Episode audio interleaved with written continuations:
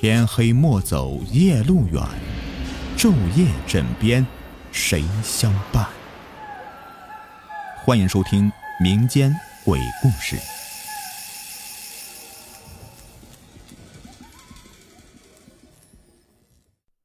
你们好，我是雨田。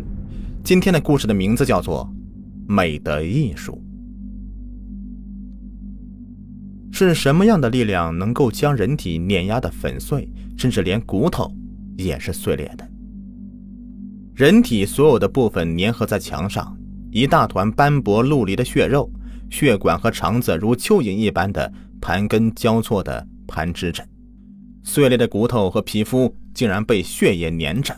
没有从墙上掉落下来，很难想象是一种什么样的东西能够把这样的奇迹给创造出来，很血腥，很恐怖，却也很唯美，很有艺术的张力。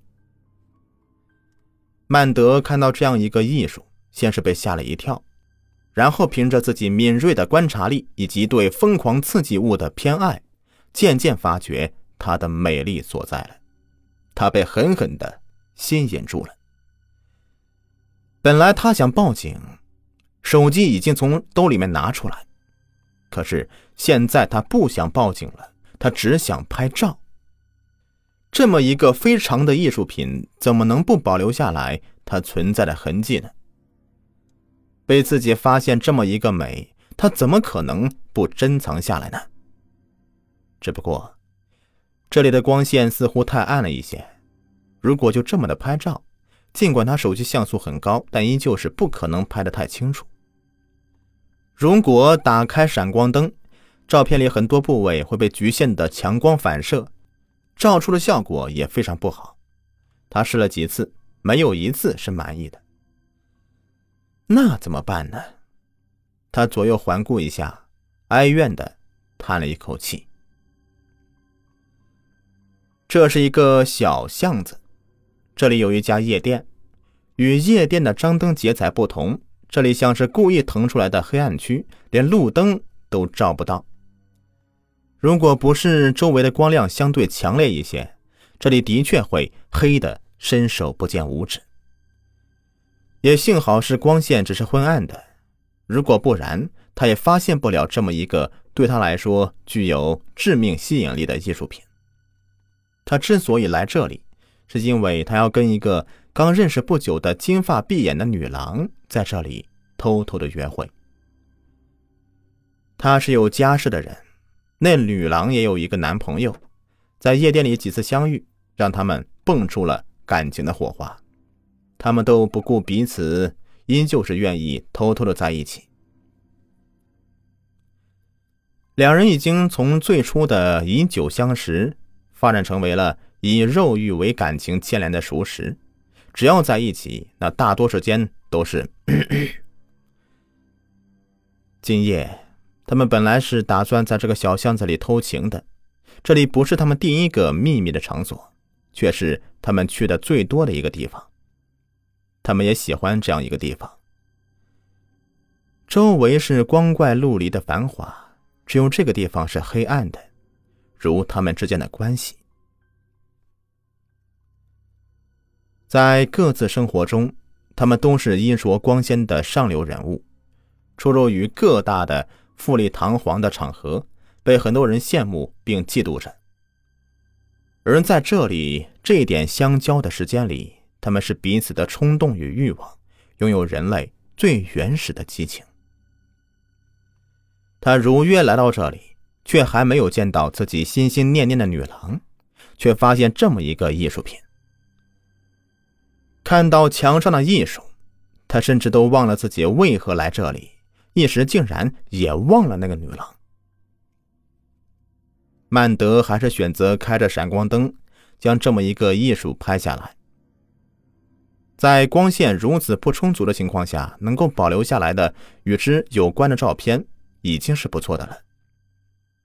于是，对着墙上的艺术，他开始拍照。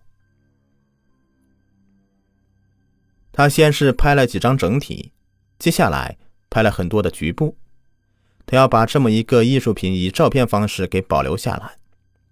暂时先如此粗糙的保留着，待到以后或者说是明天，他再仔细的观察自己拍到的东西，让这么一个艺术品在他脑子里有一个整体的认识。他要把它画下来，用自己的灵感，用自己被很多人熟知的才华。是的，他本是全国知名的画家，曾经画过一幅骨头生长出的春天，以天价卖了出去，从此名声大噪。有了名声，他的很多画纷纷以高价卖了出去，他渐渐从一个落魄的艺术拾荒者，变成了被金钱和荣誉包裹着的。衣冠楚楚的上流人物，他嗜好血腥暴力的题材，他所创作的作品几乎无一不是以此为基调。最近，被糖衣炮弹轰击着，他失去了创作的灵感，生活衣食无忧，创作的源泉便很快被容易枯竭。他好久没有创作过让自己满意的作品了，而今夜所遇之事超乎了他的想象。他相信，只要自己完完全全把这样一个艺术记录下来，再经过自己思想的加工，一定能画出一幅惊世骇俗的作品。也许这是他一辈子都无法再超越的杰作。拍着艺术的局部，曼德忽然看到一枚镶嵌着玉蝴蝶的戒指。起初他没有在意。后来，他又拍到一团金色的毛发，一颗碧青色的眼睛，还有一块黑红色的胎记。他联想到那个跟自己有染的那个女郎，她是金发碧眼的样子，右乳上有一块黑红色的胎记，左手中指上戴着一枚镶嵌着玉蝴蝶的戒指。这么一个艺术，难道就是他？他吃了一惊。心也跳得很是猛烈。与此同时，他的手机响了，看了看手机屏幕，来电显示是季迪，那个女郎的名字。他不由得松了一口气，怎么可能是季迪呢？既然他给我打电话了，就说明这墙上的艺术并不是他。他接了电话，开口便抱怨的说道：“亲爱的。”我可等你等了好久啊，你到现在还没来，你在哪里呀？今晚还约不？手机里传出一阵嘈杂的声音，他皱了皱眉头，问道：“哎，怎么不说话了？”嘈杂的声音里浮现出那女郎的声音：“亲爱的，我已经来了呢，你也已经看到了我，为什么还要说？”我没来呢，那你在哪儿？当然就在你的面前。曼德忽然感到浑身的血液像是逆流一般，他几乎要窒息了。本来以为不可能发生的事情，就这么的毫无阻挡的出现在自己面前。与他交往那么长时间的女郎，竟然在今天晚上死掉了。好害羞啊！你竟然那么仔细给我拍照，我的每一块血肉都被你拍下来了呢。你你你在墙上，墙上的尸体不就是我吗？你不是已经拍到我的玉蝴蝶戒指了，我的那块胎记，还有我金色头发和碧青色的眼睛了吗？曼德吓得一句话也说不出来。不过。也没什么好害羞的了，我早已被你看光了。当然不会在乎被你如此仔细的拍照了。你继续拍吧。如果我能成为你画作上的主题，我感觉自己存在也有价值了。你，你已经死了。你，你是在什么时候死的？认识你之前就死了呢。我之所以跟你在一起。就是因为你是一个喜欢血腥暴力题材的知名画家，希望你能够把现在这个样子的我给画下来。曼德本来以为他是在经验某个时间死掉的，问他也就是想确定他是在今天晚上什么时候死的而已。但是他却给了他这么一个可怕的回答。曼德故作镇定的继续问道：“你是你是怎么死的？”“被我男朋友撞死的。”他如实说道。“一个人怎么可能有这么大的力量，把一个人撞成你这个样子？”“所以，他根本就不是人。如如果不是人，他是什么？”“当然是鬼。”曼德没有话说了，而手机里那个女郎接着说道：“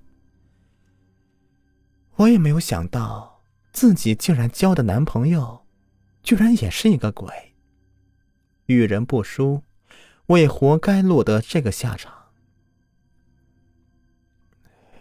也许我能让你的死变成一幅画作，永远的保留下来。如果能被你当成题材画下来。”我定会感激不尽的。别这么说，也许把你画下来的作品将是我一辈子都无法超越的杰作。你成就了我认识的最伟大的价值。那我就不用多说了。以后我会消失在你的生命里。你不会消失的。如果把你画了下来，你将与我永远在一起。手机里没有了季迪的声音。不久以后，曼德因创作一幅美丽的尸体，名声再次大噪。这幅画有人出了比之前的画还要高的价格，但他一直保留着，并没有卖出去。他也从上流人物的生活中淡了出去，抛妻弃子，隐居在一个人迹很少的山林之中。在那片山林之中，他白天很少出门，晚上才有自己的活动。每个晚上，他都会与一个金发碧眼的女郎在一起，看星星，看月亮，看风吹过山林后面大地铺满的自然美，看人间普通而又美丽的风景。在此期间，曼德又创作几幅与血腥暴力有关的画，每一幅都以天价卖了出去。谁也不知道。曼德为何会创作出这么多的丰富多彩的艺术作品？只有他本人知道。他所有的灵感来源都是跟那个自己生活在一起的女郎讲述给他，他在经过思想加工才创作出来的。这个秘密，也许除了曼迪和季迪之外，谁都不可能知道。好了，本集故事已播完，感谢各位的收听。好的，各位。节目到最后呢，给你们推荐一个福利。如果有想要了解潮鞋的，可以加一下“唐朝体育”这个微信，九三四八五七八。他们家的潮鞋款式非常的好看，并且价格也很优惠。我自己本人呢也在穿，而且我们的粉丝还有优惠。微信号是九三四八五七八。